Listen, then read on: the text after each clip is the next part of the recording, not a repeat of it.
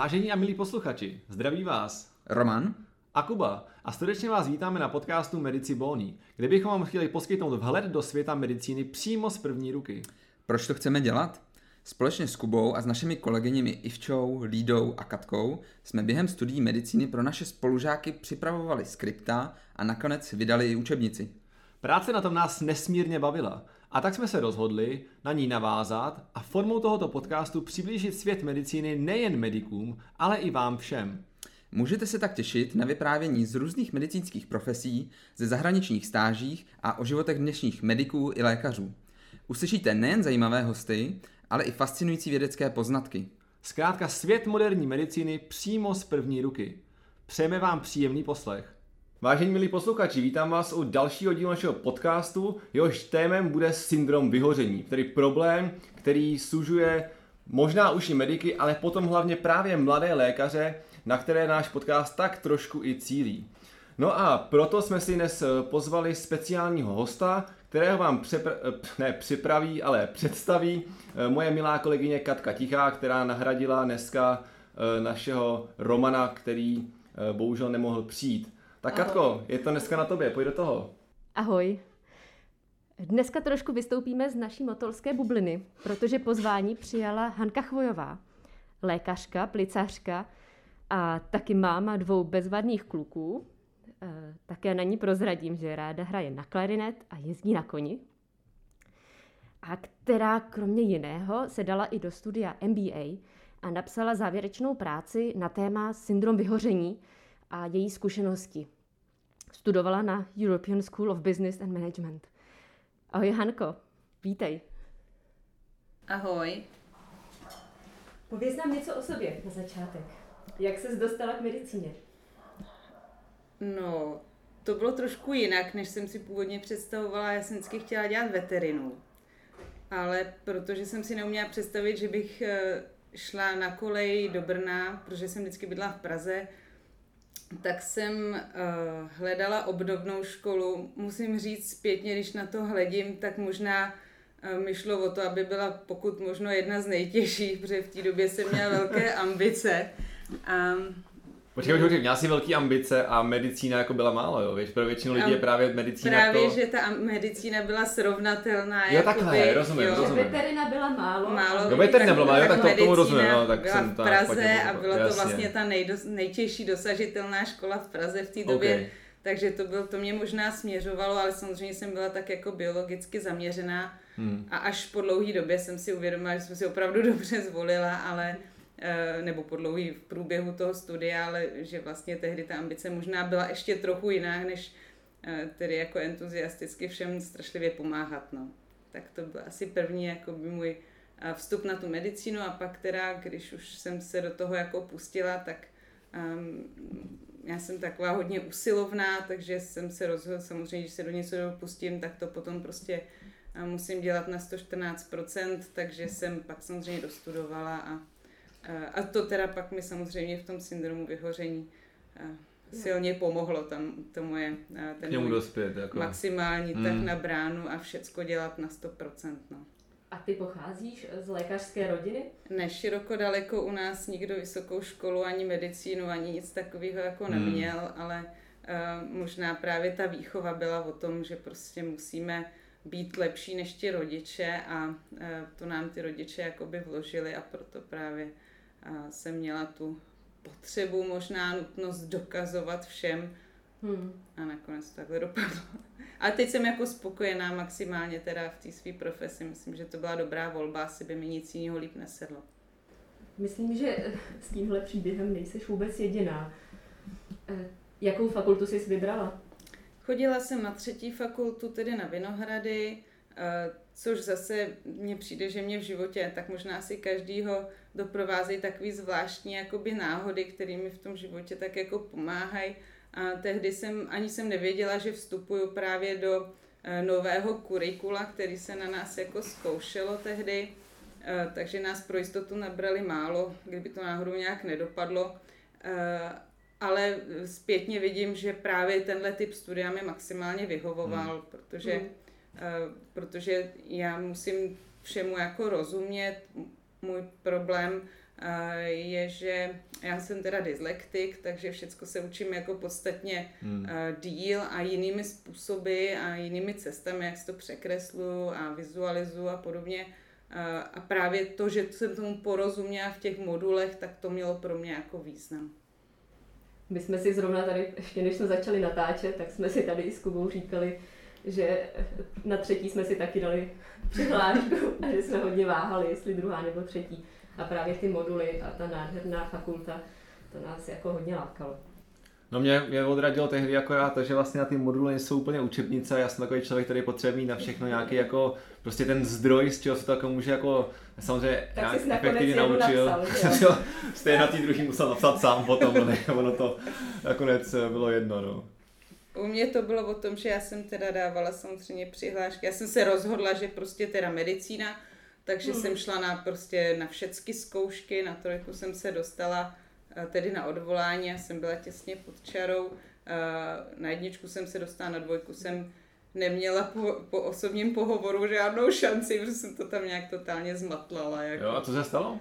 Já jsem měla, eh, tuším, pokud se nemýlím, tak jsem měla bojara v tom, v tom pohovoru a nějak jsem ho strašně rozčílila, protože jsem neměla obecné povědomí o e, eutanázii a jsem opravdu tehdy celkem a to bylo asi možná silný jeho téma a velmi slabý mm. moje a toho jsem teda jako, tam jsem asi do, ztratila všechny body světa, který jsem předtím kdy nabrala. No. Mě vzali teda na třetí, i když jsem nevěděla, co to je diabetická noha. To, Teďka to, jsem tehdy, to bych tehdy taky nevěděl. no. já bych to možná tehdy taky nevěděl, teda jako no. no tak to jsou tohle ty je jenom, no. uh, myslím si, že tohle je docela povzbudivý. pro, jo. pro, jo, pro to je fakt, no. A to buď, kteří jsou také našimi posluchači. Buďte v klidu, prostě pohovor je hlavně o improvizaci jo. a schopnosti mluvit i o tom, o čem nic nevíte. Jak vnímáš ty první roky, kdy jsi byla čerstvá absolventka po promoci? Hmm. No já jsem, eh, teda můj, moje prvotní touha byla dělat psychiatrii tedy, eh, kterou jsem v době, kterou jsem ještě v době teda jako medicíny původně nevnímala eh, jako medicínský obor, ale postupem času právě na medicíně jsem se si říká, že psychiatrie je cesta pro mě. Nicméně po škole jsem nějaký jakoby schůdný psychiatrický lůžkový místo ne, nenašla v blízkosti ale protože mě oslovila pak i interna, tak jsem hledala interní místo v Kladně, protože jsem tehdy blídla blízko eh, a interna byla taky jako plná, tak bylo jedno místo na Plicním, tam jsem zakotvila a tam mm-hmm. už jsem mhm. jako zůstala. Takže zase jsou to ty náhody, které ho člověka někam jakoby zavanou mm. a někde je možná lepší se tomu vůbec nebránit a přijmout to, jak to přichází. No protože jak se člověk o něco zase moc snaží, tak to taky nebývá jo, To je možná dobrý. zajímavý kontrast eh, s předchozí epizodou, kdy jsme se bavili s naší kolegyní uh, Ivčou Hanzalovou, která je přesný opak, která má prostě všechno naplánované dopředu a uh, myslím, že to ukazuje to, že obě cesty jsou možné, že prostě každému vyhovuje něco jiného a asi nemá smysl jít někdy až moc proti tomu vlastnímu osudu, když jako vám to nějak tak jako všechno zapadá do sebe někoho to víc stresuje, někoho asi víc stresuje, protože to nemá naplánovaný, no. No já jsem jako vlastně možná, že mým prvním cílem nebyl ten obor, ale být zaměstnaná v nemocnici v Kladně. a pak jsem možná to vnímala tak, že někam třeba přestoupím, ale zase já jsem um, dost taková konzervativní a když se mi někde jako, když se někde jako zakotvím, hmm. a, tak, uh, tak jsem schopná toho docela hodně jakoby zkousnout, abych v té své konzervě zůstala, no. Když, jak kdy, no čím jsi nastupovala po promoci do práce?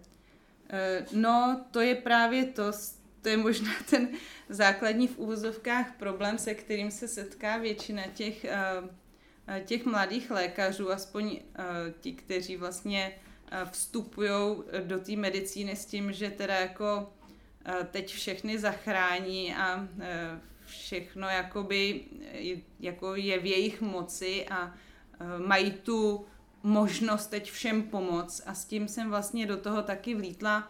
Eh, ještě na té třetí fakultě celkem eh, jsme měli hodně té etiky eh, a prevence a to hmm. mě docela oslovilo hmm. a ta etika to je celkem můj obor, já jsem vždycky tak jakoby mám nějaké hodnoty, které jsou možná až právě přestřelený, jsem hodně empatická a právě s tím jsem vstupala do té práce, že teď jakoby oč usilovněji budu pracovat, o to více bude uzdravených a vyléčených lidí eh, a velmi brzy jsem začala jako narážet. A, a to jsem začala narážet teda jak u pacientů, tak i u kolegů a vůbec ten život jakoby narážel, protože člověk jakoby najednou má třeba pacienta, který je preterminální nebo terminální a já jsem pořád jakoby bojovala o toho jako vyléčit, aby byl zcela zdrav, což bylo možná slepý, ale já jsem měla pocit, že tu moc mám, často jsem pro ty pacienty i plakala všelijak doma, byla hmm. jsem z toho docela sesypaná, protože jsem byla jako až přemrštěná, empatická, vlastně jako kompatická, já jsem to soužila často. Mm-hmm. Uh, a pak jsem začala tak jako, a samozřejmě uh, pak taky mladý lékař, že jo, a ty starší lékaři, oni už to vidí taky jako jinak a ne, že by přímo házeli klacky pod nohy, ale spíš se snaží nastavovat ten druhý pol, že ne všecko je v naší moci. Já jsem to vnímala uh, jako nespolupráci, uh, samozřejmě i ten sesterský personál toho mladého lékaře si pěkně jako většinou obloží, protože až on se postaví na vlastní nohy, tak už to nepůjde. a takže můj prvotní jako cíl, když jsem vstupovala, bylo opravdu všem pomoct a všechno zachránit. Měla jsi tam nějakého mentora? Tedy někoho, kdo by mě jako vedl? Jakým uh, způsobem? No, to právě vlastně ne. Eh, ty, eh, to asi každý, kdo vstoupí na oddělení, tak pokud tam nemá někoho známého, což většinou nemá, mm.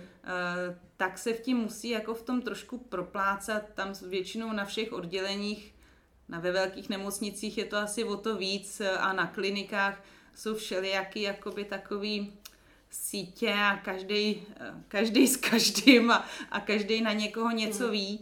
A zvlášť ze začátku jsem se musela nejdřív zorientovat, jak to tam je. A musím říct, že ty vztahy tam nebyly třeba vůči mě nějak negativní, ale byla jsem i překvapená, co všecko vlastně do té medicíny zasahuje. Protože já jsem si vždycky říkala, že nějaký osobní vztahy vlastně do té medicíny vůbec nepatří, ale vlastně je to taky o lidech, takže to byla další věc, která mě nějakým způsobem překvapovala, když jsem přišla jako do toho, řeknu, provozu. ale nějak tam nebyl nikdo, kdo by vlastně s kým bych to mohla sdílet, tím spíš vlastně doma taky jako ne, protože my jsme jako měli takový jako delší dobu trochu jako neuspokojivý ty vztahy doma. Já jsem o mámu přišla poměrně brzy a e, s tátou a se sestrou to nebylo tak, jak bych si představila to je zase to naráží na tu moji osobnost, že já všechno musím mít na 100% harmonický a úžasný a, a všechno je v mý moci a ono to tak prostě jako není.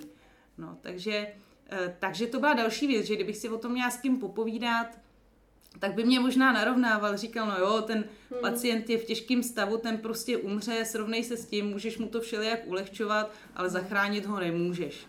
A to bylo pro mě jakoby, možná, možná je dobrý, když si někdo najde nějakýho hodného staršího kolegu nebo mm. rodinného příslušníka. Toho mentora nějakého veď v té práci, no. Hmm. Já jsem měla babičku a dědu, ale to nebyli zdravotníci, ale ty mi byli blízko, ty stály nohama na zemi, ale byla to o dvě generace jiná, prostě mm. jiná doba a Já myslím, medicínsky vzdělaný nebyli vůbec. Jako- způsobem jako... tahle, jako můžu to nazvat naivitou i svým způsobem. Já to taky nějakým způsobem prožívala, protože no. taky jsem úplně mimo lékařské prostředí, jenom moje babička je, eh, je zdravotní sestra. Eh, že člověk opravdu do toho zdravotního systému, do toho praktického zdravotního systému, pak je vhozený a docela spadnou růžový brýle. Přesně. A je to docela těžký v tom někdy plavat, pokud má člověk ještě no, ambice a sny. Asi, hlavně asi ty sny, možná spíš než ty ambice. Myslíš jako pro mě, jako, že jako eh, tím, že nemáš ty um, příbuzní ve zdravotnictví, jakože neznáš tu tvrdou realitu, jakože máš tu naivitu, jakože to spadne, řekneš, že budeš zachraňovat svět prostě a ono pak ve skutečnosti to je jako jiný. A tím, že nemáš nikoho doma, kdo to jako zná, si o to nemáš s tím popovídat, myslíš jako tohle? Myslím si, že to je tohle. Takže vlastně jako... Ty konexe další. Hmm. Takže myslíte jako, že vlastně bychom tím mohli říct, že uh, nepříbuznost zdravotníka v rodině je nějaká predispozice k syndromu vyhoření? To už... To ne, ne, to bych úplně vůbec, já bych si myslím, že tam Zdravotníky jsou taky pěkně postižený. Hmm. právě tím spíš, protože ty hmm. musí být zase lepší než ty Jo, rodiče, o- jako jo. No. A respektive pokud tatínek primář, tak No, já tak musím být nejméně taky primář, No. že jo. A, Já a, myslím, takže že to je každý možná... Má něco. Hmm. Každý má něco. Já myslím, že tam, uh, myslím si, že prostě syndrom vyhoření se má studovat už na té uh, škole, už se o tom má mluvit. A my třeba jsme dělali na tu třetí fakultu psychotesty a myslím mm. si, že tam se to dalo odhalit předem. Hmm. Protože člověk má nějaký osobnostní rysy. U mě podle mě se to mohlo přijít na to podstatně dřív, že jsem jako disponovaná. Ale to neznamená, uh, abych uh, to nestudovala. Ale mohla jsem jakoby vědět, že jsem ohrožená. Ale vlastně jsem k tomu musela dospět. Protože já si třeba pamatuju otázky se z psychotestů a tam byly otázky typu, když něco začnete, musíte to dodělat? Hmm. Jo. Eh, A tohle jsme vyplňovali o sobě, pak jsme to vyplňovali o svý ideální osobě, jak bychom si představovali. Eh, A myslím To si, že to jsou takový, tuhle otázku si pamatuju, protože jsem si říkala, jakoby, to se mě úplně jakoby na max, jo, protože já když někde začnu, tak jako eh, ta moje urputnost a to, že prostě potřebuji dodělávat věci a já to mám všechno nebo nic, když to nemám dodělat, se na to úplně vykašlu, jako, takový ty polovičatý to mi moc jako nesedí, respektive nesedělo, teď už jsem se to docela dobře naučila. A myslím si, že, ale to není důvod toho člověka jakoby nenechat dělat tu medicínu. Právě si myslím, že to jsou lidi, kteří mají tak na bránu všecko, ale jsou ohroženější a myslím si, že by se na to mělo pak jako možná třeba upozornit. Bacha, když jdeš moc jakoby do toho, eh, může se ti tohle to stát. Hmm. To by bylo fajn, no. Tam jakoby eh, těch dispozičních faktorů eh, pro ten syndrom vyhoření je samozřejmě spousta. Eh, Ono to není jenom o prostředí, eh, a takže jo, tam je to o tom typu práce, typicky jsou to, že jo, ty pomáhací profese, což jsou, že jo, učitelé, eh, zdravotníci, advokáti, sociální pracovníci, to jsou typický pro ten pracovní syndrom vyhoření. Kdy ses rozhodla přihlásit se na MBA? V tomhle všem. No, to eh, bylo eh, tedy v roce 17, já jsem eh, promovala v roce 2002, eh, to zná 15 let po promoci, v roce eh, 10 jsem začala mít po sobě jednoho druhého kluka, takže to z toho všeho jako vyplývá, jo. Že jsem měla ty děti, já jsem relativně brzy šla aspoň na malý úvazek pracovat, protože to je docela eh, odlehčující eh, si sem tam zapracovat, ale zase vědět, že nemusím. Ale najednou jsem, a to zase padlo teda do toho tématu těch mých eh, stáleho srovnávání, eh, potřeby se vylepšovat, což je samozřejmě v určitý míře v pořádku, ale nesmí se to jako převíznout. A najednou jsem prostě měla pocit, že všichni okolo mě jako studujou. A já jsem najednou měla potřebu teda, když všichni studujou a já postupně jako blbnu na tý mateřský, tak jakože budu ještě taky rychle něco jako studovat a tehdy už jsem jako teda na malý úvazek pracovala a tehdy teda jsem dostala nějaký jako prémie, eh, takže se najednou objevily nějaký peníze, jak jsem říkala, OK, prostě jsme eh, docela dobře jako zajištěný, tak ty peníze dám za to studium a budu mm. prostě jako to už bude studium jako vyloženě pro mě, protože tu medicínu přeci jen člověk přitom ještě tak trochu žil, takže já jsem nebyla jedničkářka, ale tady tu, tady tu školu jsem zase chtěla teda na těch 100%, jako jo, už jsem si ji teda jako našla, zaplatila. Děláš všechno na 100%. A, Už ne, to je právě Eh, součást. co to, uh, co to vlastně stojí tak pro zajímavost, ten, to MBA studium? Eh, tohle mě vyšlo, eh, to roční studium asi na 80 tisíc. eh, To je na rok studium. Roční studium. Mhm, jo. Eh, S tím, že eh, je to spíš jedno z těch jako levnějších, jsem pochopila, eh, ale je to teda hodně zaměřené na to samostudium, píše se hodně seminárních prací, píšou se eh, vědecký nějaký, jestli tam mají být nějaký počiny. Eh, Samozřejmě, že se to asi dá i odfláknout, ale já jsem do toho vstupovala s tím, že teda tuhle školu fakt neodfláknu, ta je jenom moje. Eh, Takže to byl vlastně ten poput a v rámci, a zase, tohle to byl možná ten první impuls, ale když už jsem v tom jela, tak jsem si v tom zase našla jako že je to vlastně strašně dobře, že jsem se do toho pustila. Hned jsem se v tom tak nějak zorientovala, že mě nejvíc oslovuje zase ten stres management. Mě to vždycky jako by táhlo k té psychologii, psychoterapii, psychiatrii. Eh, a v tom stres managementu jsem se opravdu cítila dobře, tam jsem zase jakoby i se jako dobře se mi, chodila jsem pak ještě extra na nějaký vzdáš přednášky eh, a v tom jsem si teda vybrala i tohle jako téma kdy jsem vlastně jako tušila, že se mi možná v minulosti nějaký to vyhoření stalo, ale eh, tak jsem si říkala, že si o tom něco teda jako nastuduju a že vezmu ten svůj případ eh, a vlastně na sebe jakoby pohlídnu vlastně z těch znalostí, které teprve jako nabidu, eh, jestli to opravdu ten syndrom vyhoření byl, nebo jestli s tím vlastně nějakým způsobem ohrožená jsem, nebo ne. A to ještě vlastně zapadlo do toho kontextu, že vlastně v té době kdy jsem to uh, začala studovat, to MBA, uh, eh, tak už jsem asi rok chodila na psychoterapii, protože jsem tušila, že teda jako není něco v pořádku. Mě mrzelo teda, že to jako doma uh, nějak vlastně s tou sestrou a otcem nemám úplně jako v pohodě.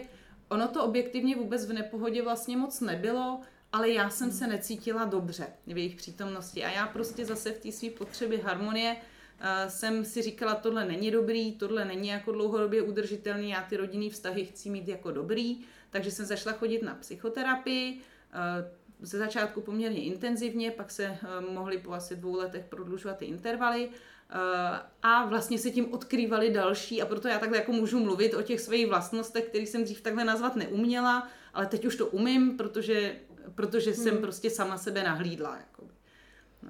Takže to byl první poput byl uh, zase něco studovat a být lepší a získat vlastně další titul. Uh, ale pak, když už jsem v tom frčela, tak jsem si říkala, že vlastně je to úplně super, že jsem tohle otevřela, že vlastně jsem se zase o sobě něco dozvěděla a i jakoby mám pocit vůbec, jakoby to tak nějak šířím kolem sebe, když už vidím, že mi někdo třeba z toho personálu tak trochu hoří, ty, mm-hmm. ty eh, kolegyně, spíš ty sestry, na doktory já moc nedosáhnu, ale ty sestry, tak, eh, tak je třeba všelijak snažím podpořit už jenom tím, že je třeba jako pozdravím a nějakým způsobem pochválím jejich práci, která je vnímaná jako samozřejmá, eh, i když je dobře odvedená. Hmm, a hmm. tak to prostě není. To není samozřejmé dělat pořád dlouhodobě dobře svoji práci. A e, myslím si, že tohle je jako cesta prostě z toho ven. Když vidím někoho, že hoří. Uh-huh. A já to vidím kolem sebe hodně. Když se řekne syndrom vyhoření a lékaři, tak bych ráda s váma sdílela výsledky e, z Medscapeu, kde dělají e, každoročně průzkum mezi americkými lékaři týkající se právě syndromu vyhoření. A poslední dělali na podzim roku 2020, čili už odráží e, i covidovou pandemii. Ptali se celkem 12 tisíc lékařů ze 30 specializací a zjistili, že prevalence e, je e, mezi 30 až 50 procenty a že z těch specializací je na tom nejhůř intenzivní péče, revmatologie a třeba infekční lékařství a nejlépe poměrně dermatologie a třeba plastická chirurgie. No a když bychom porovnali muže a ženy, tak syndrom vyhoření se týká více žen, a to i v době před pandemí. A dávají to vždycky do, do souvislosti se starostí o děti a vůbec zajištění, zajištěním chodu i rodinné domácnosti, která vyčerpává. A Taky otázka, jak, jak moc byli vyhořelí už před pandemí a co udělala pandemie, tak o skoro 80% jich uvádělo, že problémy mělo už před pandemí. Pak tam byl zajímavý žebříček důvodů, co jim nejvíc vadí a mohli zaškrtnout více možností. A na prvním místě, úplně jasně s velkým záskokem, eh, byla byrokracie v 60% pak eh, kolem 40 hodiny přes času, eh, nedostatek respektu ze strany pacientů, pak nedostatek finančního ocenění, jenom 30 a pak eh, nedostatek autonomie a kontroly. A horší byly výsledky v nemocnici v porovnání se soukromýma praxema. Co na to říkáš? No, jenom když, promiň, když se vrátím k tomu, co vlastně si myslím, že bývá jako tom zdravotnictví jako velkým zdrojem toho vyhoření je právě to, že eh, je málo, není tolik možností, co může člověk jakoby ovlivnit. Eh, tou svojí medicínskou prací. A právě si říkala, že vlastně ty intenzivisti eh, často jakože o toho pacienta intenzivně pečují a on jim stejně jakoby ujíždí. Je to péče dlouhodobá a málo kdy ten člověk pak vyloženě vstane a odejde po svých. Takže tam není taková ta zpětná vazba, tak to určitě. Mám pocit, že ty dermatologové a plastici k tomu často přistupují, nebo můžou přistupovat podstatně racionálně. Je to takový trošku jakoby biznis. Často ty chirurgové toho člověka odoperujou a on buď tím poděkuje a odejde prostě po svých, Hmm. Eh, a nebo když neodejde po svých, tak ho přeloží na internu a ty následky už neřeší oni, ale internisti. Že jo? Hmm. Takže tak, jak tak ten chirurg má trošku jiný postavení, takže vidí buď vděčného pacienta, nebo ho nevidí vůbec. Zatímco ty internisti pořád pečují o pacienty, pořád a nikdy je nevylečí. Jo, jsem tam, ale většinou jakoby akorát hmm. vlastně prodlužují eh, to období v závislosti na medicínský péči. To je to, co, co ta naše medicína dokázala. Ona nedokázala Eh, nechat díl žít zdraví lidi, kteří dokážou vydělávat peníze a přispívat do státního rozpočtu. Akorát jsme prodloužili období v závislosti na medicínský péči. Proto se těch pacientů v těch ambulancích hromadí. Protože nejen, že nám stárne populace, ale on se zvětšuje ten objem závislý na medicíně. Samozřejmě prima jsou všechny ty preventivní a screeningové vyšetření, ale ty akorát nafukují prostě ty ambulance vlastně relativně je potom těch zdravotníků méně proto jsou hodně jakoby přepracovaný. Další věc, že ono se nevyhořuje vlastně jenom v práci. Ono se dá taky jako vyhořet doma, ve vztahu, ono se dá vyhořet prakticky ve všem. Proto si myslím, že ty, ty ženy, maminky, prostě za prvé ženy bývají jako asi empatičtější než muži, protože muži na to potřebu, můžou vidět podstatně racionálněji. A ty ženy uh, musí prostě být jako empatický jak v té práci, kde si ale někdy uvědomí, že nechtějí vybíjet všechny svoje baterky a chtějí si je schovat prostě domů, kde přijdou domů, mají druhou šichtu a pak hořejí i jakoby doma.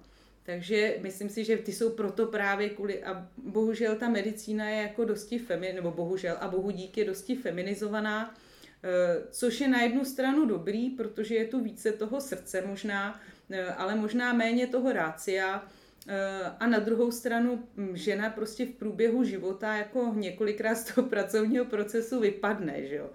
Když nevypadne, tak zase eh, přeci jen pak zase má jiný problémy, protože nemá jako naplněný ten život a zase je jinak eh, jakoby ohrožená třeba tím vyhořením, protože nemá všechny ty, ty, ty podpůrné prostě nožičky, kde všude se může zachytit ve chvíli, kdy to v práci nefunguje. Hmm. Takže těch eh, důvodů, proč, a zrovna ti dermatologové, ti, ty vidím víc, jakoby eh, taky nemají možná až tak jako těžký případy, eh, málo kdy, a když je to těžký případ, tak zase jako via interna nebo, nebo reumatologie, že jo, se toho pacienta prostě zbaví, no, v uvozovkách. No, jasně, no. Když u těch reumatologů já nevím, přijde, že možná ty se zkratko divila, že, jsou, že mají jako, že u nich častý ten syndrom vyhoření. Ale já se možná nedivím, že když se jako zamyslím, tak oni málo to pacienta přesně jak říká, jako Vyle? skutečně vyléčí, jo. Protože prostě to je jenom často jako symptomatická léčba, bohužel tady u těch nemocí jako se tam moc vylečit nedá. Možná to docela jako chápu, no. Já se možná ještě kousek vrátím. Eh, ty jsi vlastně uvědomila až zpětně, že něco bylo hodně špatně. Že se dotkla určitého dna nebo toho opravdu toho vyhoření, toho popela. Kdy to bylo? Vlastně já jsem teda nastupovala hned eh, do práce hned eh, v tom roce 2002, kdy jsem promovala, protože já už jsem v té době, jakoby ještě v době, kdy jsem byla na škole, tak jsem už se musela trošku uživit sama, už jsem byla samostatná, už jsem neměla mamku a tak, takže jsem jakoby eh, chvátala do práce a tam ono už to byl takový, jakoby vůbec ten můj nástup do té práce byl o tom, že jsem tady velmi intenzivně pracovala eh, a vždycky jsem jakoby uh, padla jakoby, vždycky jsem narazila do nějaký zdi. Buď ně, něco jsem jako udělala neúplně správně, což se vnímala jako hroznou chybu, i když to byla třeba nějaká minimální chyba, zase to nebylo stoprocentní, nebo jsem narazila eh, na nějakou jakoby nevůli sester, nebo jsem narazila na to, že Eh, ty se strašně snažím a ty pacienti nic pro to svoje uzdravení nedělají. Eh, nebo jsem narazila a vždycky jsem jakoby nějakým způsobem se s tím porovnala a znova jsem teda zase do toho šla stoprocentně. A e, pak jsem ale přeci jen jsem si uvědomila, že prostě ta moje disharmonie vlastně je stále častější a to bylo v těch prvních letech, tedy kdy jsem jakoby pracovala a ještě do, tomu byla taková jakoby nejasná úplně ta rodinná jakoby situace eh, s tím mým eh, tátou a se ségrou. Eh, a pak jsem, protože jsem opravdu trošku komplikovaná, vlastně byla osobnost, teď už na tom jako makám, tak se mi přihodila taková věc, že vlastně v roce tuším 2006, což bylo mi 28 let, tak nějak to vychází, a to jsem teda pracovala nějakých 4-5 let, jsem si odhalila rakovinu prsu, což jsem z začátku nevěděla, že mám rakovinu prsu, ale v těch 28, uh, když mi to teda jako diagnostikovali, tak to byl docela dobrý šok. Tehdy jsem prošla veškerou tou léčbou za podpory teda mých prarodičů, psychické podpory, což bylo jako super. A teprve zpětně v tý, jsem si uvědomila a dozvěděla jsem se, že vlastně u takhle Eh, mladých eh, žen, teda ta rakovina prsu, eh, pokud teda mají genetiku negativní, a ji negativní mám, tak se vnímá celkem jednoznačně jako psychosomatické onemocnění. Ale to hmm. jsem tehdy ještě tak jako úplně nevěděla, ale zpětně, když to člověk jakoby bere jakoby tak dohromady, tak mu to začne zapadat do, do té mozaiky.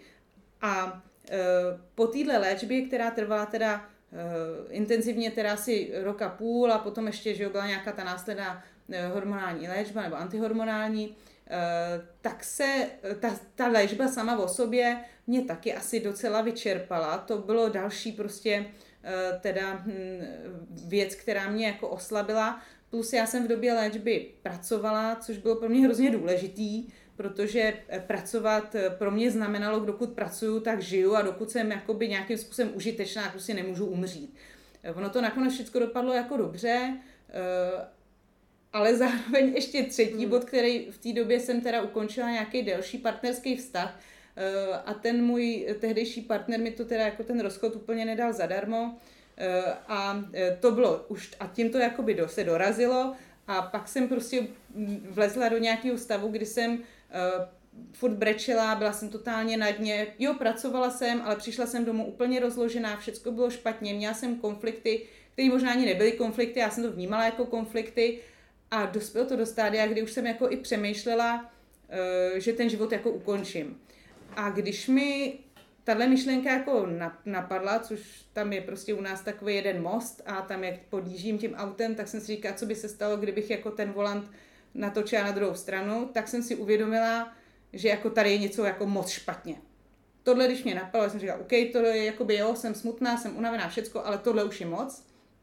A měla jsem kamarádku psychiatrini, takže jsem za ní šla, teď si mi to vysvětlila, že prostě něco se jako děje. A to bylo asi v roce, to mohlo být v roce 2007-2008, takže to jsem byla 5-6 let v práci. Hmm. A to byl asi, tehdy to byl asi teda vrchol toho syndromu vyhoření, což jsem se pak zpětně dozvěděla z toho studia, že jakoby uh, opravdu některé ty syndromy končí tou sebevraždou, protože ten člověk z toho potřebuje jakkoliv vystoupit. Z práce vás prostě nepustěj, z domova vystoupit jako nemůžete, takže jakoby ta sebevražda se někdy může stát jako, zdát jako racionální řešení.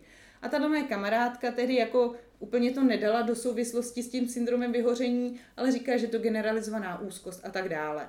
Hmm. E, takže potom jsem, potom se mi stala ta báječná věc, že jsem otěhotněla a ve chvíli, kdy jsem otěhotněla, což teda na, v práci taky rozhodně nebylo přijímaný moc pozitivně, protože jsem si dovolila otěhotnit v nejméně dobrou personální dobu, e, ale prostě v tu chvíli, kdy už jsem nekopala jen za sebe, ale i za to malé dítě, Eh, tak jsem prostě už, eh, protože mě i nutili sloužit a to se mi nechtělo s tím břichem, eh, tak jsem prostě šla na riziko a pomalu se mi to v té hlavě, tím jak jsem vlastně z toho vystoupila jiným způsobem než tou sebevraždou, tak se mi to začalo v té hlavě jakoby srovnávat a začala jsem se hlavně o to zajímat. Začala jsem si o tom jakoby číst, začala jsem přemýšlet, co je vlastně špatně, uvědomila jsem si, že je to dílem moje osobnost, dílem ta situace, dílem prostě všecko a pak jsem začala chodit na ty psychoterapie. A to byl, to byl obrovský počin, protože já jsem tam teda původně šla kvůli tomu, že ten vztah s, s, s tím tačkou a s segrou není úplně jako v pohodě. ale najednou jsem jako by odkrývala tu svoji osobnost, najednou se, a teď najednou, najednou mi z toho začal ten syndrom vyhoření jakoby vylejzat a ještě k tomu teda to studium toho MBA a tím se mi to všechno jakoby poskládalo, celá ta mozaika a tím, jak jsem to už měla jakoby nastudovaný, tak jakoby jsem si řekla, tak a teď můžu udělat nějaký kroky, aby hmm. se mi to prostě nezopakovalo. Nebo abych poznala, když se něco podobného jako blíží. Děkuji za otevřenost. Ty jo, to je, já mám z toho úplně husí kůži, ty jo. Tohle není úplně obvyklé, že dokážou, zvlášť lékaři, se takhle otevřít a takhle eh, veřejně. Děkujem. Já myslím, že tohle je důležitý i pro ty, co se hlásí na medicínu, to jsou, co jsou na medicíně, nebo co teďka eh, jedou jednu službu za druhou, slyšet, že prostě tohle je realita zdravotnictví. A nejsi naprosto jediná, když posloucháš další podcasty, eh, ať už z Medscapeu právě, nebo uh, jak je to Internal uh, Insiders, Internal Medicine Insiders, všude už se začíná mluvit právě o myšlenkách nebo opravdu už spáchaných sebevraždách doktorů.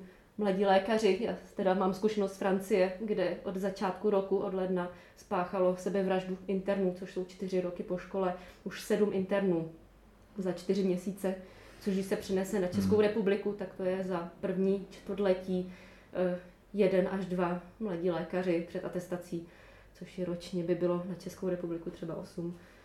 Z České republiky nemám teďka z hlavy čísla. No, to asi to bude jako podobný, že jako no. No, eh, já myslím, že důležitý je na tom si uvědomit, eh, jakože tohle jako takhle to být nemusí, ale když se to někomu děje, takže to je normální a že z toho lze s tím něco dělat. To je podle mě to poselství z toho.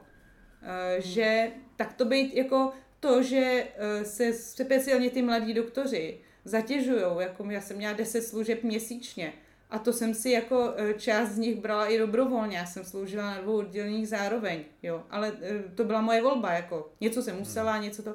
Ale... A, a co byla ta motivace, jestli jako sloužila dobrovolně jako peníze? No to právě ne, to bylo prostě všecky zachránit, že jo. A čím víc jako pracuju, tím jsem přece lepší. Jo, peníze, to jakoby nebejvá, jako jo, možná u uh, lékařů, mužů s rodinou ty peníze určitě jakoby Eh, motivující jsou. Oni v tom zdravotnictví to asi není až tak špatný, když se jako hodně slouží, tak se dá vydělat ty peníze. Eh, ale pro mě ten motivátor byl jiný. Ono totiž, když sloužíte 10 jakoby služeb měsíčně, tak už máte jakoby tolik peněz, že ani jako nemáte vlastně kde utratit pořádně, protože každou třetí noc jste v práci, eh, každou vlastně tu druhou noc po té třetí noci musíte doma pospá, dospávat a tu jednu noc jako ani nejde jako pořádně něco podniknout. Ale... Útěk? no, jako není, ale jakoby, eh, co se dá udělat je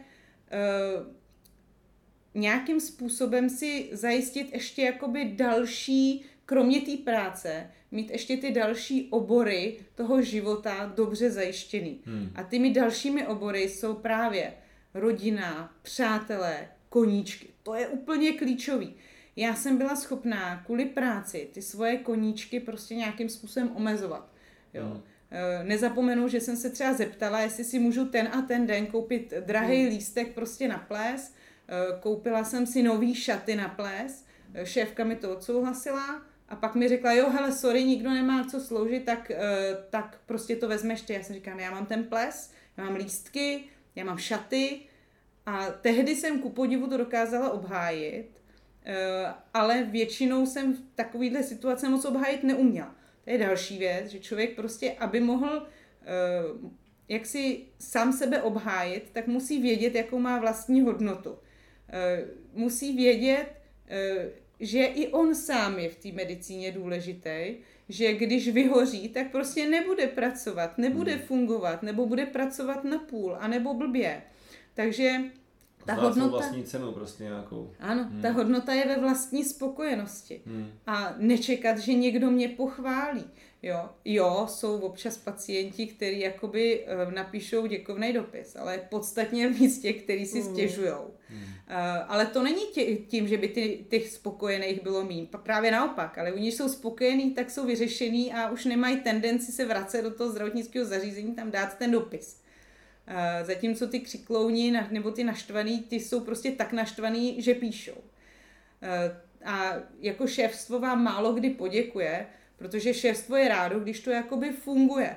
A už nemá jakoby chuť ani sílu jít někomu poplácat po ramenu.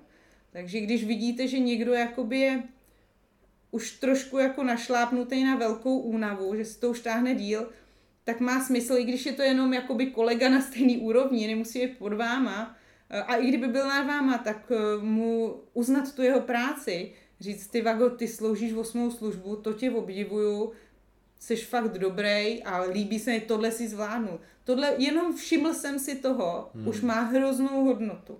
Jo. Nikdo vás... tu práci. Jako. Hmm. Jinak já jsem mimo jiné v rámci toho MBA tehdy eh, se zabývala i motivací, to mě taky zajímalo, na to jsem psala práci a právě jak jsem psala ty peníze, eh, tak, eh, že některý lidi jsou nespokojení s penězma, tak motivátory v práci peníze fungují jenom krátkodobě. Pokud vám zvýší plat, tak jste rádi, ale většinou ta radost jakoby s tím zvýšeným platem se tak nějak srovná s normálem asi tak za tři až čtyři měsíce.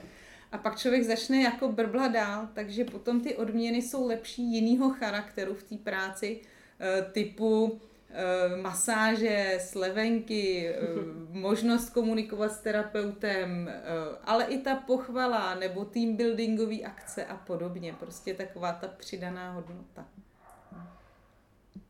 Takže, pardon, jenom, jestli můžu, eh, říká, že teda eh, jako prevencí toho eh, vyhoření je teda mít nějakou rovnováhu v tom životě. To znamená nevěnovat se jenom práci, ale možná se tak dalo by se i tady teda uplatnit takový to paretovo pravidlo, takový těch 80-20, jakože prostě musíš mít těch 20% něčeho jiného než jenom ta práce, který jako věnuješ ten svůj, to je tvoje one thing aby vlastně uh, si mohla jako celkově fungovat, že jako nejde prostě dělat všechno na 100%, že pak prostě vyhoříš? Eh, skoro bych řekla, že 80-20 eh, je málo. Ta hmm. práce by měla zaujímat stejný díl důležitosti v tom životě, jako ty ostatní, jako hmm. je rodina, jako, je, jako jsou koníčky a přátelé. Protože já teda nevím, jestli to tak mají všichni ostatní a myslím si, že taky, že když už v té práci jako jsem opravdu unavená, Eh, tak eh, já si třeba řeknu, OK, ale je to do zítřka a zítra si půjdu zajezdit na koních. Hmm. Jo. Eh, zatímco když jsem unavená, nemám koníčky, nemám kamarády, nevím, že půjdu někam zapařit nebo posedět nebo do kina, nebo že, ma, že na mě doma čekají ukřičený ovšem moje děti, tak potom, když vím, že až se zítra vrátím domů, tak se vyspím a po zítří jedu další jako službu to nejsou takový ty vyrovnávací cíle. Hmm. Takže jo, ale jako dovolená z eh, 14 dní, eh, dvakrát za rok, eh, to vás z toho nevytáhne. To jenom vydecháváte a pak se teda vracíte do toho koloběhu. Takže jako 80-20 hmm. je málo. Tam jsou, teď nechci nějaký zapomenout, ale jsou takový ty základní pilíře, oni to znázorňují jako broučka s nožičkama, kdy každá ta nožička musí být stejně pevná. Eh, jedna je právě ta práce, jedna je ta rodina, jedna jsou přátelé, jednou jsou koníčky a pak tam bylo i, jo, zdraví je určitě důležitá taky jedna z těch nožiček, jo. A na šestou jsem zapomněla. to všecko musí být v určitý rovnováze. Jak je, co z toho nefunguje, tak, eh, tak ta, ta, ta, ta práce to nedotáhne. Takový ty lidi, co se vlastně upracují, rodinu vzdají, koníčky vzdají a tak, ty to můžou dělat z čistého entuziasmu a můžou, můžou s tím být spokojený, ale mám pocit, že většinová populace to tak nedá prostě. Hmm. Já myslím, že ta šestá nožička je nějaký duševní nebo duchovní rozvoj. Možná. Jo, no to by dávalo smysl. Hmm. Myslím, že ta by tam taky měla být. Ty jo, to bylo, tohle to celé bylo takový jako hodně upřímný, to teda jako velký dík, jako já jsem z toho úplně o měl, teda se přiznám, jako jak tady mluvila jsem tak jako doufal, že prostě Katka začne mluvit něco říkat, já jsem vůbec jako nevěděl, co mám říct, to bylo jako super a líbí se mi, že se nám tady jako uh, dala i nějaký trochu návod na to, uh, jak s tím dělat. A co teda, os, uh, jestli teda můžu do toho Katce skočit teda jenom, co pomohlo tobě teda jako najít nějakou tu rovnováhu v tom životě? Mně hodně pomohlo to, že jsem se to dozvěděla. Eh, to, že jsem si to v té hlavě, že jsem si to přečetla a najednou mi to všechno dávalo smysl. Takže vlastně to, že jsi studu, začal studovat, ti vlastně strašně jako z toho vylečilo. Mě to zase posunulo. Jo. To je Ale hodně nejdůležit- typicky lékařské. Hmm. Ale u mě nejdůležitější je furt ta psychoterapie, protože já teda jakoby si pro ten syndrom vyhoření jsem si šla prostě eh, s tím svým typem osobnosti a tou svojí výchovou jakoby z dětství. Jo.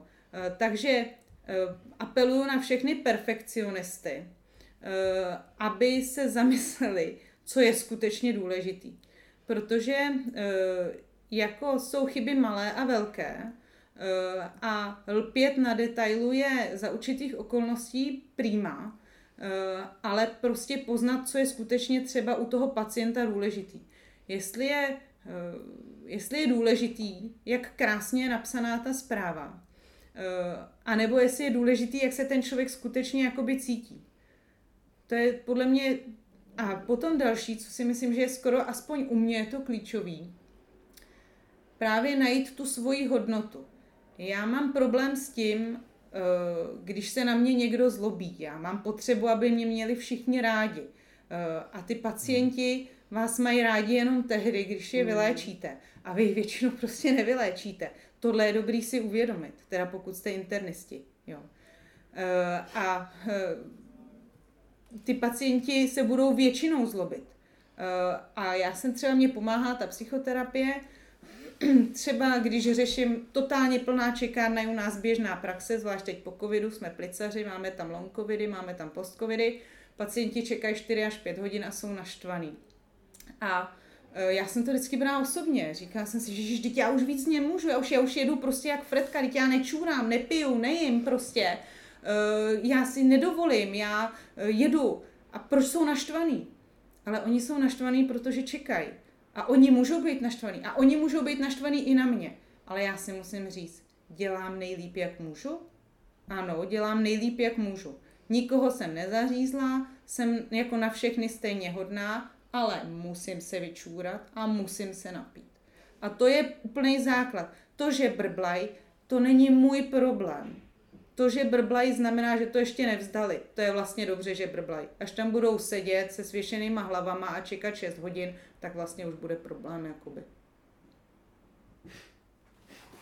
Jo, to je super, jako takhle si nejdřív udělat pořádek jako V v sobě. sobě, no. Já tímhle hodně žiju. Já se prozradím posluchačům. Myslím, že se toho ještě dotkneme. Já jsem teďka čerstvá máma, takže knížky o výchově dětí, zvládání vzteku u 14-měsíčního děťátka, to je na denním pořádku. Takže tohle naprosto to chápu. Prosím tě, čím více vsteká, tím lepší je to osobnost. To je v pořádku. Prožívat své emoce. Není špatné se vztekat. Vztek není špatný a nejsem zodpovědná za vztek svého dítěte. Jak se tady o tom teďka bavíme, tak když bych to měla trochu schrnout, tak tady vidím vlastně eh, taková určitá tři témata, která by si asi každý lékař, a nejlépe ještě předtím, než nastoupí do praxe, nebo co nejdřív, měl nějak sám pro sebe vyřešit. Eh, Takový to první téma, které se týká vlastně jakéhokoliv zaměstnání, eh, ta rovnováha mezi prací, rodinou, přáteli a osobním rozvojem, ještě něco, ještě něco vedle, nějaké koníčky. A potom ten druhý, který je opravdu už čistě lékařský, ten závazek nebo vztah k pacientovi. A pak ten tři, to třetí téma eh, toho pracovního prostředí, protože může být úplně diametrální rozdíl mezi prací v nemocnici anebo v soukromé praxi. A vím, že ty ses rozhodla to kombinovat a máš víc pracovišť, že jo? A Tak u mě to byla taková trošku uh, zase náhod, náhodně vzniklá, vynucená volba. Uh, já třeba vím, že já prostě neumím ubrat. Já když v té ambulanci ten den sedím, tak prostě jedu. Já neumím jet na půlku a přicházím tam plná energie a odcházím skutečně unavená, ale vím, že jsem dala, co jsem mohla. A protože tohle to neumím jakoby změnit, protože já žiju v módu všechno nebo nic, bohužel, uh, i když na tom pracuji, tak uh, jsem to udělala tak, že mám prostě jako omezený uh, úvazky a zároveň pracuji pro několik jako subjektů, což se může zdát nelogický a nikomu to tak neradím, ale u mě to takhle jako vzniklo a pro mě je to vyhovující, že já vlastně pracuji na třech místech s minimálními úvazky, tedy pro tři subjekty. A dohromady pracuji, řekněme, většinou ty tři dny v týdnu. Bohužel ne vždycky úplně dokážu odolat, když mi řeknou a nemohla bys ještě, tak já bohužel, nebo bohu dík, bohužel, a taky beru navíc nějaký práce, ale e, snažím se udržet méně teda těch pracovních dnů. A pro mě je vyhovující právě více těch zaměstnavatelů proto, že e, na mě nemají v uvozovkách v mý hlavě ty páky. Protože eh, ve chvíli, kdy jsem byla někde zaháčkovaná plným úvazkem, eh, tak se toho nakládalo na mě víc a víc a já ještě neumím říct ne, i když se to učím, to je taky důležitá věc, kterou se má člověk každý v životě naučit, tak jako přijmout pomoc, když ji skutečně potřebuje, tak odmítnout nějakou práci na ní navršenou, pokud ji skutečně nemůže zvládnout nebo pokud mu to zasahuje do nějakého jeho komfortu. Takže já pracuji tři dny v týdnu na třech různých místech, teď se to malinko změnilo v rámci covidu a udržuju si slušný vztahy tam i tam a ve chvíli, kdy mi někde jako začnou na mě být ošklivý, já jsem celkem nekonfliktní, tak já prostě vím, že když budou moc oškliví, tak odejdu, mám ještě další zaměstnavatele. Pro mě je důležitý to vědomí. Ale někdo jiný třeba to umí ustát i jinak, ale pro mě je to takhle důležitý. Takže to byla moje, jakoby, jak jsem si to v práci vyřešila.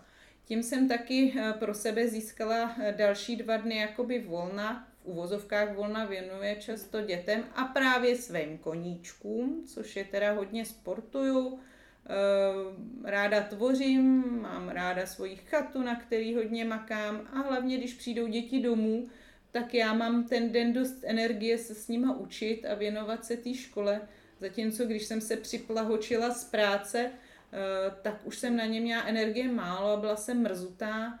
A vzhledem ke svému věku si hodně jako vážím těch svých dětí, že je mám a chci si to moc užít, protože brzy nastane okamžik, kdy oni už jako mě ve svý mysli nebudou moc potřebovat, protože budou v pubertě. Takže tohle tohle je moje cesta. Eh, ve vztahu k pacientovi je to hrozně těžký, to je na několik jakoby knih, protože pacient, když přichází do toho zdravotnického zařízení, tak tam přichází v uvozovkách s nějakou potřebou nebo prozbou. A to buď racionální, nebo třeba i iracionální, ale prostě potřebuje přijmout a vidí jenom sám sebe. To je v pořádku a je to normální ale naprosto vlastně ne, nevidí, ale ani nemůže vidět a nemůžeme od něj očekávat, že uvidí, že i ten eh, na druhé straně stolu ten doktor má taky svoje potřeby. Takže je potřeba sám sobě si uvědomit, eh, co je pro mě ještě důležitý, pro moje tělo, pro moje zdraví, že musím zachovat svoje základní fyzické potřeby, typu najíst se, aspoň minimálně si odpočinout, nechat tu hlavu aspoň na minutu odpočinout, to bohatě stačí. Několikrát jakoby v průběhu té pracovního, pracovní, pracovní doby těch 8 hodin stačí prostě mít klidně půl hodiny na oběd a mezi tím se jenom zastavovat mezi pacientem a podívat se z okna často stačí. Jo? Jenom si popřemýšlet, jenom hodit tam myšlenku, to nikoho nezdrží, žádního pacienta, ale jenom takováhle taková mikrorelaxace je důležitá. Eh, pomáhá vědět, že mám právě ještě ty další eh, pilíře, o který se můžu opřít. Ano, jdu z práce unavená, ale vím, že večer budu doma s tou svojí prýma rodinou, nebo že si půjdu někam posedět s kamarádama, nebo půjdu do tělocvičny a tam se poperem a bude legranda. To je taky důležitý. Eh, je důležité vědět, že to moje tělo má nějaké potřeby. A ty moje potřeby nejsou méně důležitý než potřeby toho pacienta. Hmm. Jsou taky důležitý. Je dobrý si uvědomit, že když já budu nemocná, tak vypadnu a neošetřím těch 20 pacientů za ten den. To je dobrý si uvědomit. A je dobrý to nenápadně naznačit i těm třeba svým vrchnostem v té práci, že pokud mě neúměrně přetíží, tak tam prostě nebudu. Buď tam nebudu o svý vůli, nebo o vůli svýho těla. Hmm. Jo, je, jako přesně, já to mám úplně stejně nastavený, že abych tady mohl být pro druhý, musím to být nejdřív pro sebe. To znamená, jako u mě to je třeba jako tak, že uh, ty, kdo mě znají, to asi potvrdí. Já prostě, když si ráno třeba nepůjdu zaběhat, nebo se projet na kole, nebo se prostě nějak vybít, tak já jsem pak strašně nepříjemný celý den. Prostě si jenom říkám, ty už prostě, abych se jako se k tomu taky dostal, jako jo. Já se tím strašně uklidním a pak prostě vím, že se můžu koncentrovat jenom na tu svoji práci, nebo víkendu prostě, že jdem na nějaký výlet, jo, nebo že se uh, věnuju svým nejbližším. To je pro mě třeba jako strašně důležitý. Jako na tohle já jsem jako, když jsem si přišel a přesně když jsem si řekl, jo, ale buď v klidu prostě, když to neuděláš, jo, tak prostě budeš stejně jako tam na půl. Tak prostě než dělat jako něco na půl, tak prostě udělej pořádně jednu věc a pak se budeš věnovat pořádně tý další. Jako já jsem rád, že to jako takhle říká, že to, uh, že to, vzhledem tomu, že jsi odborník vlastně jako na to, že to jako tak fakt je, že jsem si vlastně jenom ověřil, že to dělám správně. Jako. Já se jako nevnímám jako odborník, okay. já jsem jenom informovaná a, eh, a prošla jsem Prožitá. si tím, ano, musela tak, jsem si to jako sama najít, tuhle cestu. Bohužel tohle, ta psychohygiena se, pokud já vím, na medicíně neučí hmm. a nebylo by to špatný. No. Protože eh, jako ve zdravém těle zdravý duch a právě když si člověk jako zaběhá, tak si vyplaví své endorfíny, teď už pro se pro svý tělo splnil, pro svoji hlavu splnil a teď může plnit pro ty ostatní. Přesně. To je v pořádku. A to máte jako, promiň ještě, jo, to je to samé, když uh, padá letadlo, že jo? Budete první zachraňovat to malé dítě vedle vás, nebo si první nadáte masku sobě? Přesně, nadáte masku sobě nejdřív, abyste mohli zachránit to dítě. To je úplně to samé prostě jako. No, akorát, že intuitivně by člověk zachraňoval to no, dítě. Jasně, jasně. Intuitivně vidím plnou čekárnu pacientů, tak se vyčůrám až za tři pacienty. Jasně. Jo. Se Ale... zluboké nadechnout, prostě říci... A teď no. se jako hecnu. No. Jo, jenomže tohle hecnutí funguje jeden den, hmm. funguje třeba měsíc, u někoho to funguje třeba tři roky ale říkáš do čtyř let, že se tam sebevraždili ve Francii doktoři, na mě to přišlo ten čtvrtý rok taky. Je to prostě, máme každý teda nějakou asi vulnerabilitu, kolik hmm. uneseme, ale víc než des, jako hmm. pár let to není, deset let to není prostě. Ještě pardon, pro mě, já, já tě tady strašně skáču, já mám jenom chci říct jednu věc k tomu, jak jsi mluvila o tom mít ty uh, víc těch zaměstnavatelů nebo úvazku. To tady přesně říkala i Ivana Hindráková, to byl náš předchozí host, který taky říkal, že vlastně určitým prevencí syndromu vyhoření je to, že dělá na několika místech. Jo? A že prostě ví, že když se to třeba eh, v jedné práci uh, tolik nedaří, tak jako ví, že v té druhé to zase v pohodě, tak se tam jako těší a že se jí fakt jako nikdy nestalo, že by se, že by se to jako podělalo na všech místech. Jo? Že prostě jí právě pomáhá to, že může přecházet z jednoho místa na druhý a že jí to tím nějakým způsobem uh, brání tomu, aby vyhořela z toho, že prostě jede uh, na, naplno uh, jenom tím jedním zaměstnáním. Možná je to o tom, že si vlastně duševně ví, že hmm. pracuje jako lékař a zároveň Ona je teda prostě... staniční sestra na nebo, nebo no, jako no. zdravotník a přitom jakoby takže tím to jako pro, to, pro to společnost má obhájený. Vždyť já pracuju, hmm. ale zároveň vlastně tam, kde jakoby nejvíce vyštěvují, hmm. tak to vyštěvování rozdělí. Hmm, a jo, jo. taky dobrý je to, když takhle já to, to je u mě, já to nikomu neradím. Já hmm. neříkám, že je to dobře nebo špatně, to mě, já mám na míru. Ale já vím, že když mě někde, někde jakoby něco vyloženě dostane, jo, naštvou mě tam, uh, i minulý týden mě strašně dostala pacientka, která mě jakoby byla na mě hrubá protože musela čekat. Všichni tam čekají. A e, mě to nějak tendenc, prostě mě to ublížilo. A já jsem ale odešla z té práce, věděla jsem, že tam půjdu nejdřív zase za týden. A mě to jako, a za týden už jsem byla mnohem víc v pohodě. Hmm. E, mimochodem mám radu pro mladý lékaře. Až nějaký pacient se k vám nenápadně v čekárně přitočí, abyste ho vzali přednostně, tak je dobrý před tou čekárnou říct nahlas, ale v pořádku s tím nemám problém, jen se domluvte se všemi, kteří přišli před vámi. A oni už si to s ním vyřídějí. to je dobrý. Protože za tu, ček, za tu dobu se k vám přitočí klidně tři pacienti a vy musíte vysvětlovat, jo, jo, proč jasně, je neberete přednostně, když jim jede autobus, mm. když mají doma nevyvenčenýho psa. Jo. Nebo každý má prostě nějaký Každý má problém, něco, prostě. Kaž, každý potřebuje no. jenom a... Kdyby se mohla vrátit ke dní promoce. Hanka dostává ten svůj diplom. Já jsem teda byla plná píchy. Eh, byl to takový nepopsaný list. Jsem, otočila jsem list a byl prostě nepopsaný a teďka ta velká kniha životní, teďka se to začne psát. Hlavně ta profesní kniha. Eh, je to trošku zkrátka, ale co byste Hance řekla večer, když bude usínat? No, já bych jí toho určitě řekla spoustu, co jsme si z toho třeba řekli tady, ale ona by mi nevěřila. Ona by si to musela udělat po svým a víceméně možná trošku jinou oklikou by došla zase sem. Takže říkáš, že jako um, nemá smysl těm mladým jako uh, to říkat? Má, má, má smysl. No. Uh, má smysl už proto, když to uslyšej, aby věděli, když se jim něco takového začne dít, když začnou mít takový ty zhoubné myšlenky. Zhoubné myšlenky nemyslím vůči svýmu tělu, ale i vůči těm pacientům. Zhoubná myšlenka, já to kolikrát na sobě pozoruju, typu, Ježíš, co sem leze, je mu jednou 95, tak mu přece musí být jako blbě. Jo, nebo co bych chtěl, jo, má rakovinu, no je terminální, generalizuje, a jako tak co bych chtěl, když mě napadne tahle myšlenka, tak si uvědomuji, že pozor, pozor, brzdi, už začínáš být unavená. Tak jenom, aby si uvědomili, že když tyhle myšlenky přicházejí, tak to není, že by oni byli celý špatný, eh, nebo, ale že se jako něco děje, že tu věc mají uchopit z jiné strany, eh, poznat na sobě tu únavu, eh, být dost silný a říct si, ne, šest služeb v měsíci ještě jo, a je to na hranici, ale 10 je moc. Jo?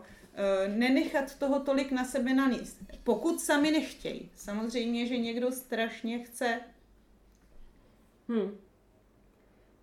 Hanko, my ti moc děkujeme za otevřenost, velkou upřímnost, za tvůj čas, za odvahu, že jsi za námi přišla. A myslím si, že jsme teďka nakousli velké téma. Jako... A že se tomu budeme ještě s medikama věnovat. Rozhodně, jako taky Hanko, já ti taky moc děkuji za to, že jsi k nám přišla a že se s námi takhle otevřela, řekla s nám ten svůj příběh a zároveň si trošku poodhalila, co všechno vlastně je za tím syndromem vyhoření a hlavně s námi ukázala, eh, jak se s tím poprat a jenom pro mě osobně to bylo strašně přínosný a troufám si říct, že to bude přínosný i pro někoho, kdo si to poslechne. Tak za to ti patří velký dík a přeju ti, ať se ti daří eh, nejenom v tom profesním, ale hlavně i v tom osobním životě, aby právě v té své práci eh, mohla fungovat naplno. Takže moc díky. Já vám děkuji za pozvání. Pokud jakkoliv tenhle rozhovor komukoliv pomůže, tak budu strašně ráda. Tak jo, tak díky a Ahoj. Ahoj. Ahoj.